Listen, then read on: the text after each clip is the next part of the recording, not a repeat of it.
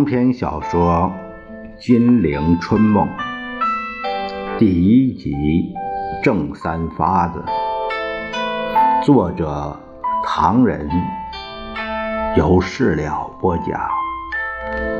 第三十回，军事北伐，清共荣共；政治南伐，反共灭共。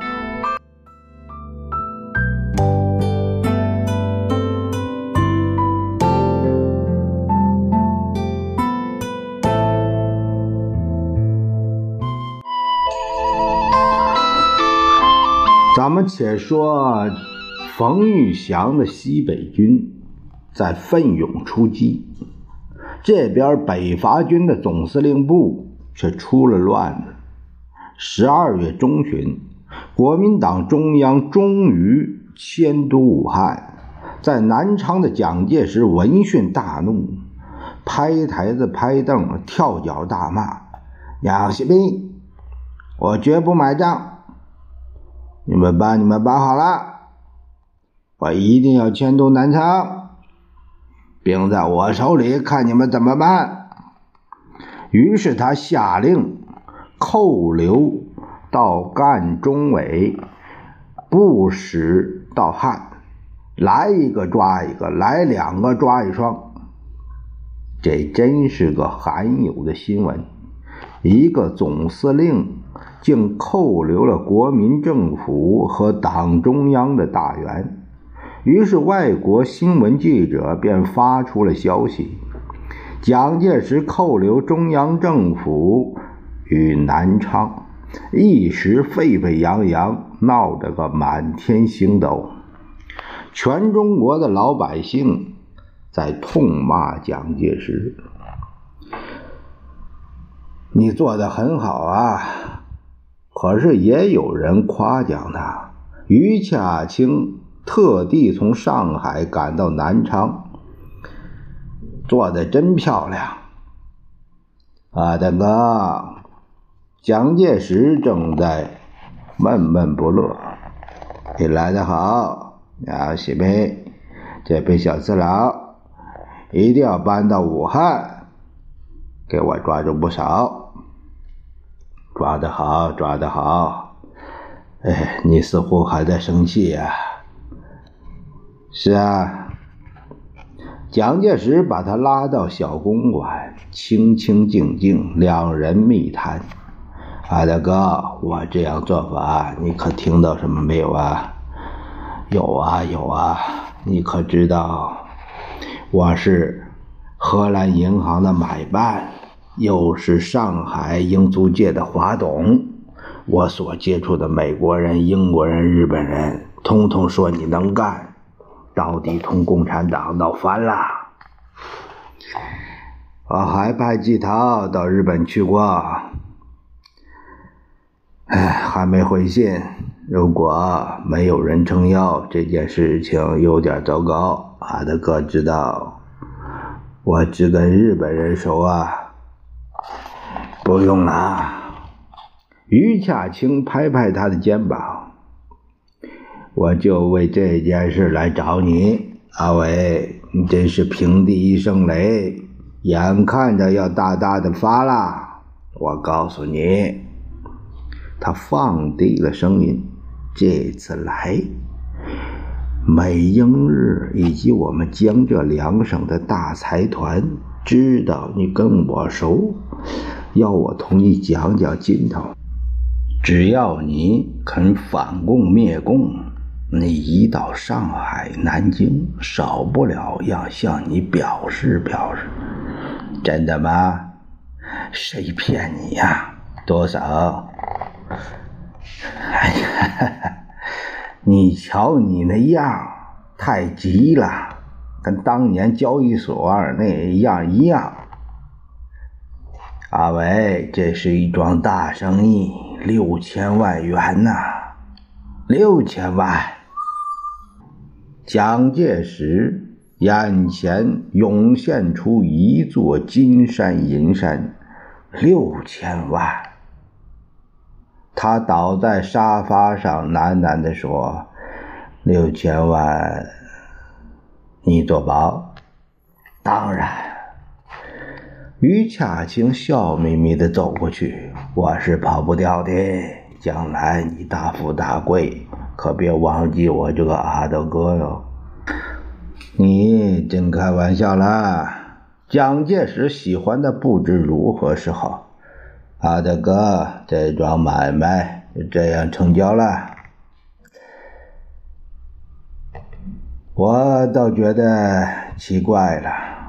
蒋介石请于恰清一个人吃饭，破例喝了几杯酒，面红耳热，喜滋滋的问：“阿大哥，为什么美英日各方和江浙阔佬会看中我呢？”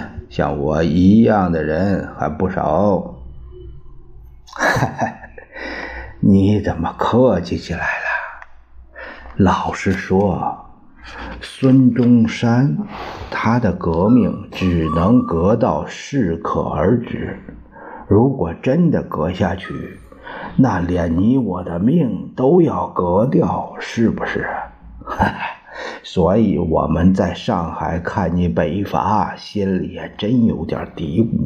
尤其你在长沙发出的北伐宣言，把吴佩孚固然骂得狗血喷头，可把我们也看得心惊肉跳啊！他们都说这下子可惨了。我们的希望寄托在蒋介石身上，可现在蒋介石也要跟共产党走，那要来革我的们的命了。你，蒋介石若有所思，呃，他想解释一下，听我说。于家清拍大腿笑了。我就跟他们讲，这有什么可以担心的？姓蒋的不来这一手，共产党就不会拼命。黄埔军校是共产党搞起来的，北伐的军火是俄国帮助的，北伐军的前锋是共产党担任的。如果蒋介石不说好听的，反而在北伐一开始就露出反共马脚，那中国还能统一吗？好啊，阿大哥，干一杯，知阿伟者为我老于而已。于恰清抹抹嘴儿，他们起先还不信。我说你们大可放心，我跟姓蒋的非泛泛之交，当年交易所里大显身手，这跟革命有什么不同？姓蒋的会变共产党，那才不算是交易所的好手呢。是啊，唉，这可跟交易所一样，你不放出空气，共产党怎么会买进呢？等你一买进，哎，我就不客气了。于夏清大笑。突然，他面孔一板：“哎，阿伟，现在你也该停板了，我们也该结一结账，不能再跟他们背后嚷什么革命了。反对监督还不够证明吗？当然，要不六千万银洋。”怎么会乖乖的送上门来呢？他们的确已经看出你这次是赚够了本儿，要有所作为了。以前为了军事上的北伐，你假装亲共荣共，这点他们都能了解。所以今后在政治上，我们就应该进行南伐，条件是反共灭共，毫无还价。那当然，为什么他们选中了我？这还待解说吗？这一场国共合作的革命，眼看就要接近全面胜利，美英日各国北洋军阀大老板、大地主，大家在用尽方法来破坏它，这个你清楚。可是这些旧军阀不中用啊，没法跟你的北伐军打，而且你们的革命军也不是外面力量可以击溃。于是大家商量了很久，结果认为只有从内部来破坏它。谁有这个资格从北伐军内部去执行这个任务呢？啊，哈哈哈。哎，所以他们就找到我了。我还有点不同的意见啊，还有不同意见？什么意见？六千万，刚才不是讲好了吗？不是这个。蒋介石在案头翻了半天，翻出了一叠纸张。阿大哥，你听听啊。这时，美国从十一年直奉第一次战争到十三年第二次战争对直系军阀大规模军火供应数字，这个消息来源绝对可靠。美国还给直系的军火价值三百二十八万美元，有步枪一万支，子弹两百万发，机枪两百五十挺。此外，美国。博芝亚在洛阳替直系设立飞行机械厂，又与齐燮元做倒怀借款，筹措军费。在战争中，以美国船只供给给直系往厦门、天津等地送军火，又以炮舰在长沙帮助直系爪牙赵恒惕。打退了谭延闿，直系军事力量表面的强大，增加了美国利用曹吴军阀统一中国的决心。十二年六月间，美公使又向国务院报告说，直系计划的第一步是成立新内阁，杨惠庆任国务总理，顾维钧任外长。第二步，逼走黎元洪。第三步，严内阁代行总统职务。第四步，选曹锟为总统。十三年，美国务卿许世增在伦敦与英国订立了一个密约，由英国在南方支持汇丰银行买办陈联博等以商团军驱逐孙中山出广东。美国在北方发动从江，也就是江苏直系的齐谢元，浙浙江与奉系有联系的卢永祥那里，战争开始，新的直奉战争，企图以此全面结束日本势力，建立一个美国直系强有力的中央政府。上述情景是一九一七年美日争夺中国霸权以来，美国努力所达到的高潮。哎，你这是干嘛？难道还想同美国算老账？你要知道，那这笔六千万款是美国分摊不少啊。谁跟他算老账？蒋介石和尚卷宗，阿大哥，我向你念这些报告是要你明了，美国在支撑军阀，苏俄不是也在供给你们北伐军火吗？啊！蒋介石摸摸小胡子，阿大哥诧异。苏俄是在支撑打倒军阀的北伐军，北伐军是全国老百姓拥护的军阀呢？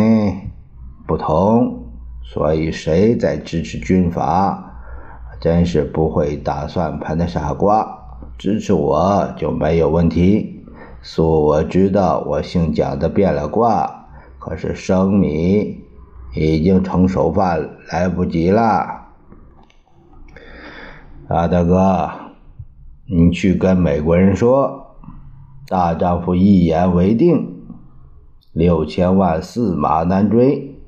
可是对于北方军阀，再不能偷偷摸摸接济他了。我保证。我以为你的不同意见是什么呢？原来是这个，当然没问题。美国人也不是傻瓜，只要你答应了，绝对不会三心二意。另外，再抬出个菩萨来烧香的，不可能啊。嗯，而且对于军阀，我还要同他们妥协，用他们的力量来参加反共。好啊。于夏晴从椅子上直接蹦起来了。哈哈，呃，你有兴趣上庐山玩玩吗？蒋介石岔开话题：“阿大哥，真是自从分手以后，行动大受约束，偷偷摸摸不痛不快。难得老远来到，我陪你几天。哎呀，日子长得很，日子长得很。”哎，天气又冷，上路上有点吃不消。再说，人家在上海眼巴巴等我回信呢。明天我就该走了，不多留一天吗？阿大哥，好久好久，我要与你同晋江介绍一个得力的拟稿人，老是没有下文呐。哎呀，你不提这个，我倒忘了。于恰清拉着他胳膊：“你领我走一走，参观参观你的总司令部。”于是两个人边走边谈。于恰清轻声地说：“我同敬老替你物色到两个人，都是好手。一个够了，两个有点麻烦。”蒋介石指指一间大厅：“这是西花厅啊。”那前面那一间就是总参议张群住的，他对门那间现在黄英白住着，谭祖安、那些和朱一之、陈公博还有郭沫若、邓演达，他们有时候在这几间客房耽搁，不过他们常常出差。对了，呃，你要同他们见见面吗？不必了，不必了。于恰清瞅了一眼背后的侍卫，我这次任务重大，最好少几个人知道。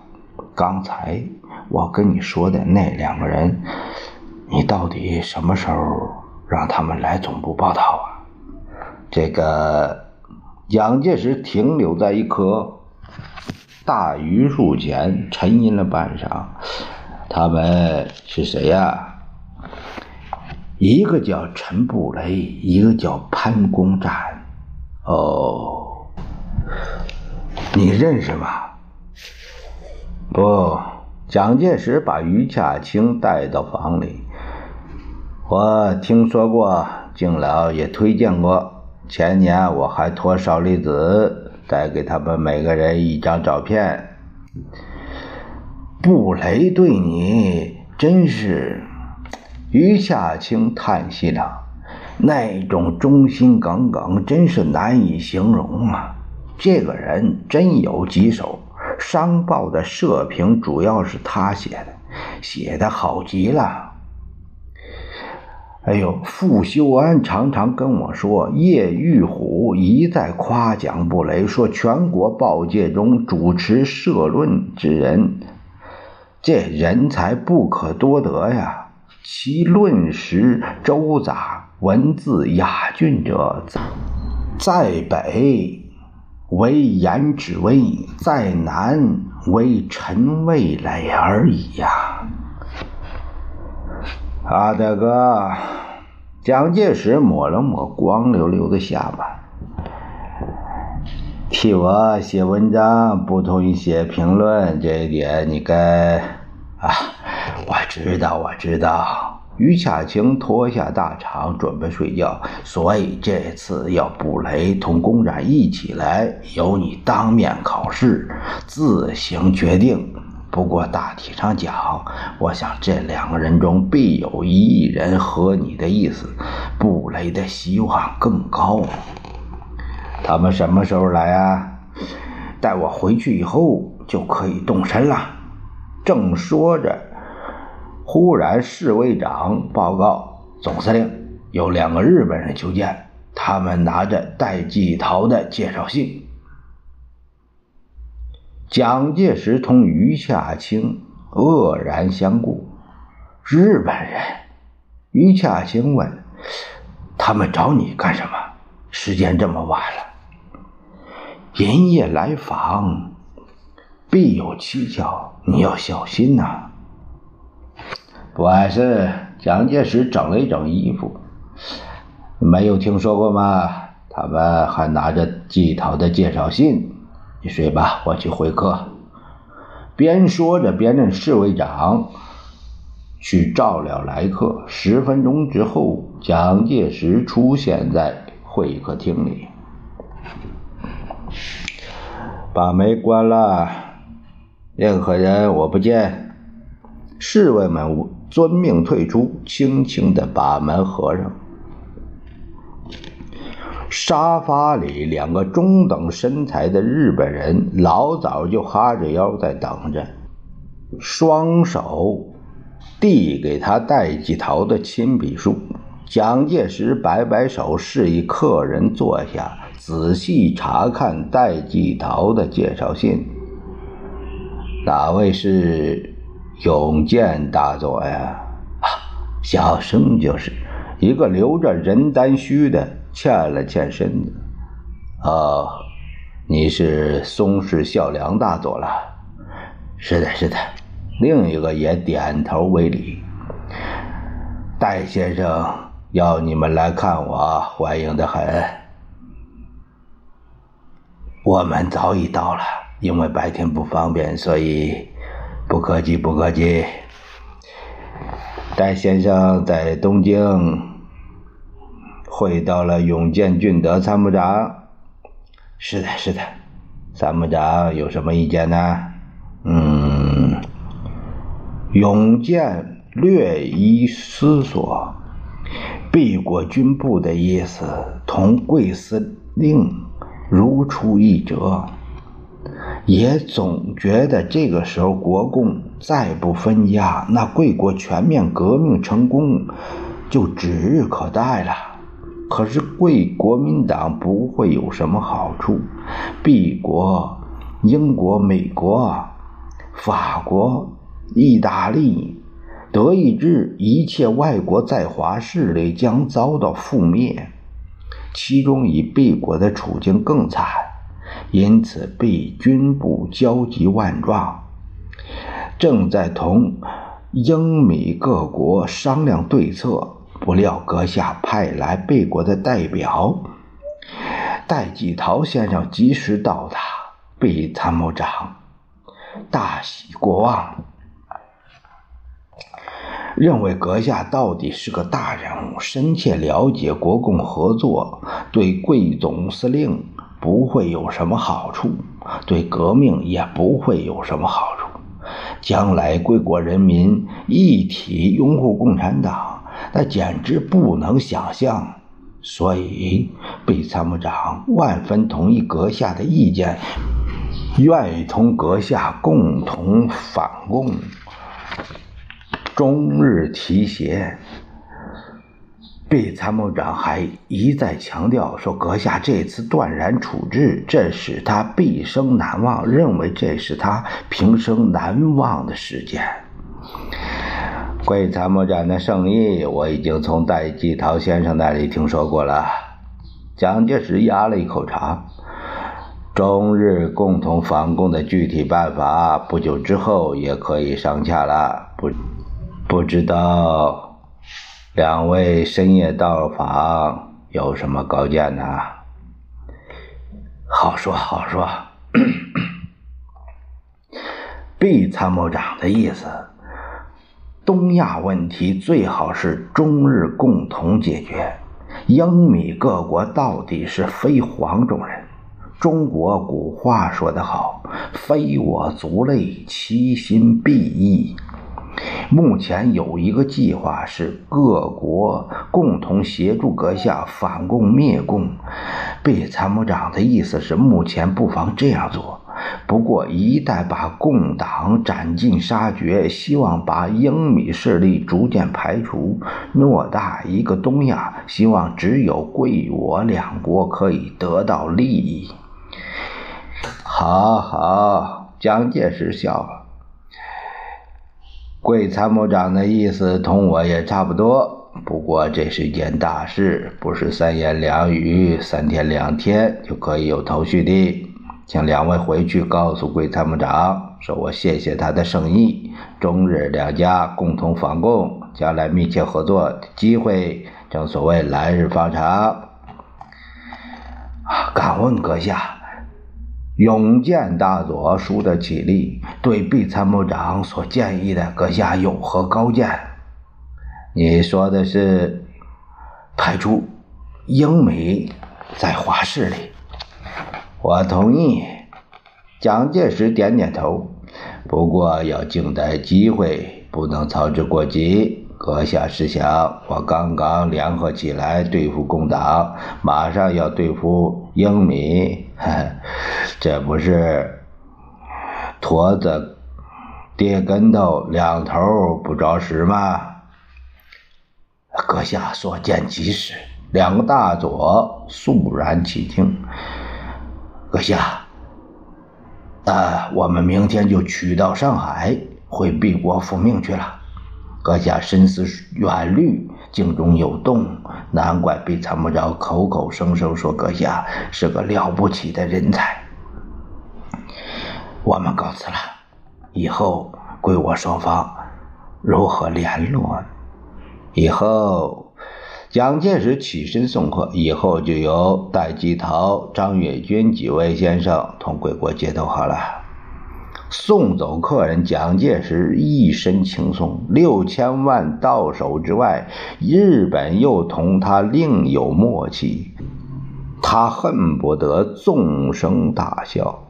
经过侍卫时，听见书声朗朗，有一个侍卫官在灯下念道。古之哉，古之哉！我待古者也。这孔子的教训，蒋介石以前也念过，但今天听来显然别有风味，异常亲切，免不了进入侍卫时，向那个侍卫。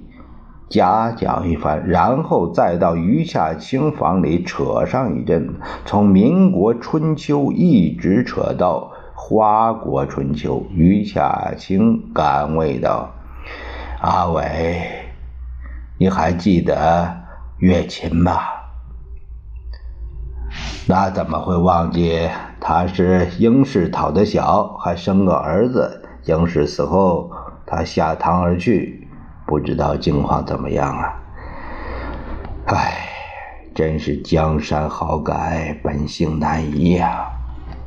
英氏死后，他是重章验旨，还要我们去捧场，大家都管他叫做都督夫人，闹得满天星斗。英氏地下有知。现在她还又嫁了，嫁给谁的？慎姓生的第五个儿子啊，生老五。那么月前生下的儿子呢？英氏家人领回去了，学名叫陈申夫。余夏清连声叹息。哎呀，可是不学好，交上一批酒肉朋友，打打吵吵，一天到晚喜欢开汽车，说是将来要开飞机。啊，我应该照顾陈神父，蒋介石也叹了口气，他父亲是我恩人，我应该。阿德哥，你实说，介如到底怎么样？闲话我听了不少啊。介如，于夏青慌忙从床上坐起来，抓过大肠往肩上一披。他也没有什么呀，听到什么消息了？反正我同他到此为止了。蒋介石把椅子挪到他床前。不过总要解决一下，一了百了，否则拖下去难免一人口实。比如说，有人告诉我，杨新培听说这臭婊子不守妇道，在外面乱搞，而且还把我的名字抬出来壮他声势。